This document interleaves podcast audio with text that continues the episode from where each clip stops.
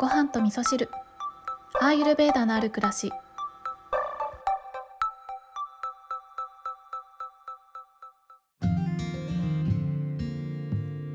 こんにちは、土井京子です。1週間も終わりましたけれども、皆さんいかがお過ごしでしたでしょうか？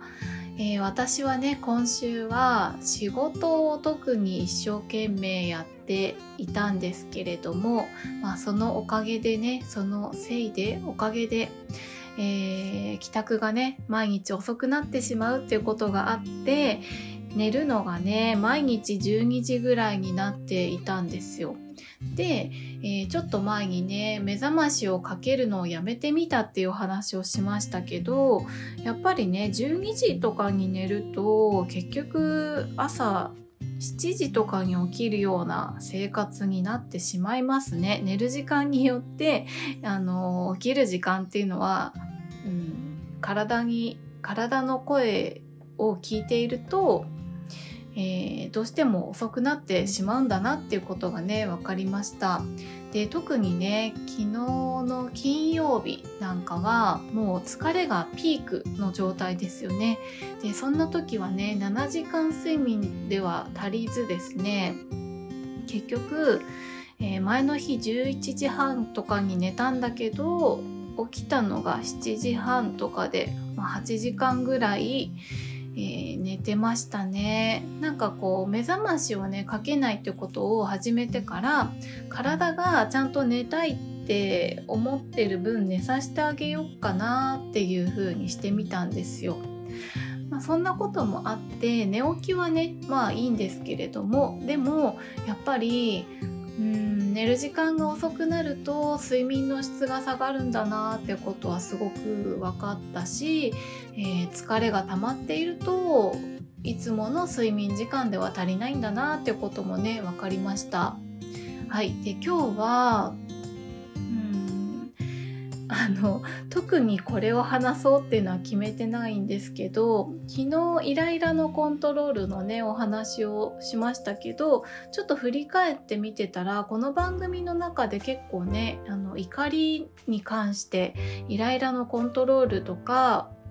怒ってしまう仕組みとかね、そんなお話もしていましたけれどもね、昨日ねメッセージご紹介させていただいたミントさんはね、店員さんに対してねクレームを入れてしまったっていうことをね言ってましたけれども、私もね以前はねそういうことをねよくしていましたね。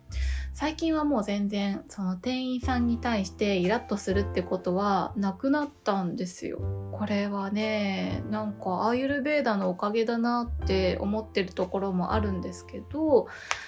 イライラの仕組みのところでねお話ししてたんですけれども、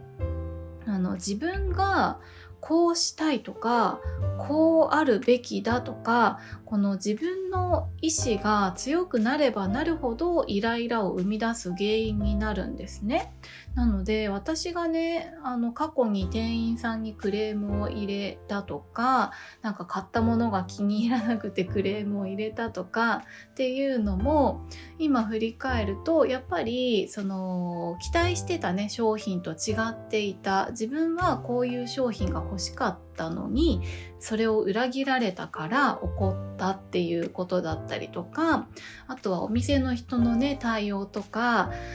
あとはタクシー乗った時とかのね運転手さんの対応とか、自分はタクシーの運転手さんとか店員さんに対してこういう店員さんであってほしいとかこういう運転手さんであってほしいっていう自分の気持ちというか期待がね先にあって、それにそぐわない状況になってしまったから、そこに対してイライラを覚えて、でそれに対して文句を言うってことをしていたんですけれども、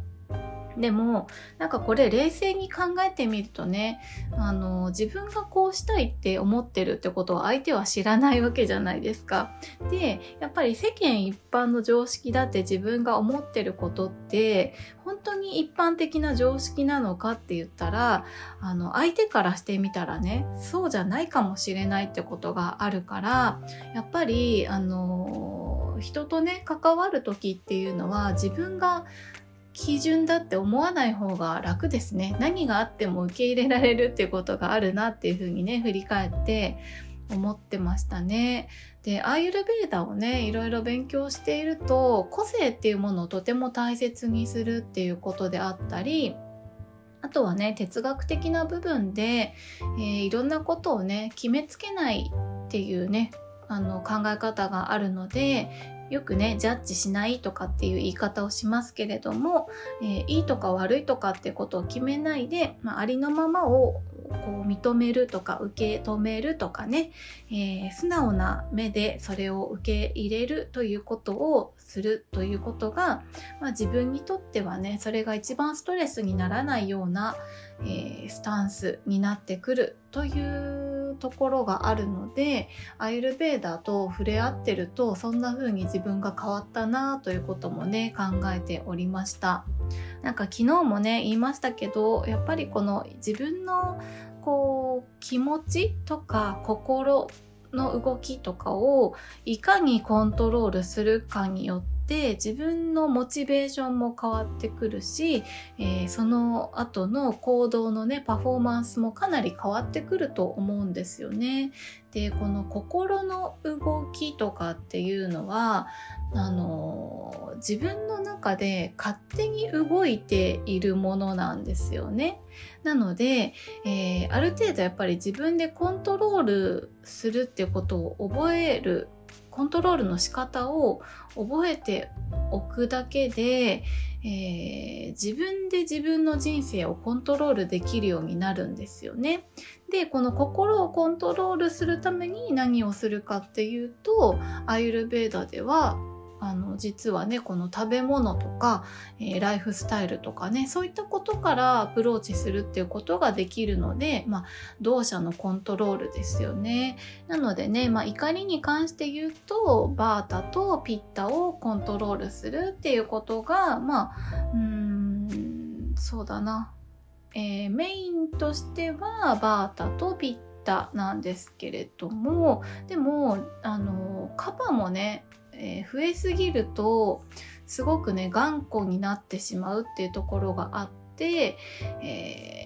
そうだな、カパの場合は怒りを相手にぶつけるっていうよりはもっと陰湿な感じになりますね。影で、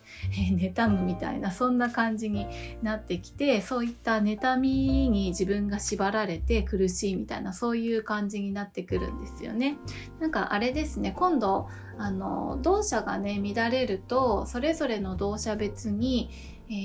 どういう気持ちになるとか、そんなお話もね、していきたいですね。はい、ということで今日は特にまとまりのないお話ではありましたが、皆さん1週間ね、本当にお疲れ様でした。私もね、今週の土日は仕事をしようと思っているので、休みではないんですけれども、なんか土曜日日曜日になると一つの区切りとしてね、1週間頑張ったねっていうことをね、自分に言ってあげたいなっていつも思っておりますので、皆さんもね、1週間頑張ってきた自分をねぎらってあげて、週末はね、どうぞゆっくりお過ごしください。今日も聞いていただきましてありがとうございます。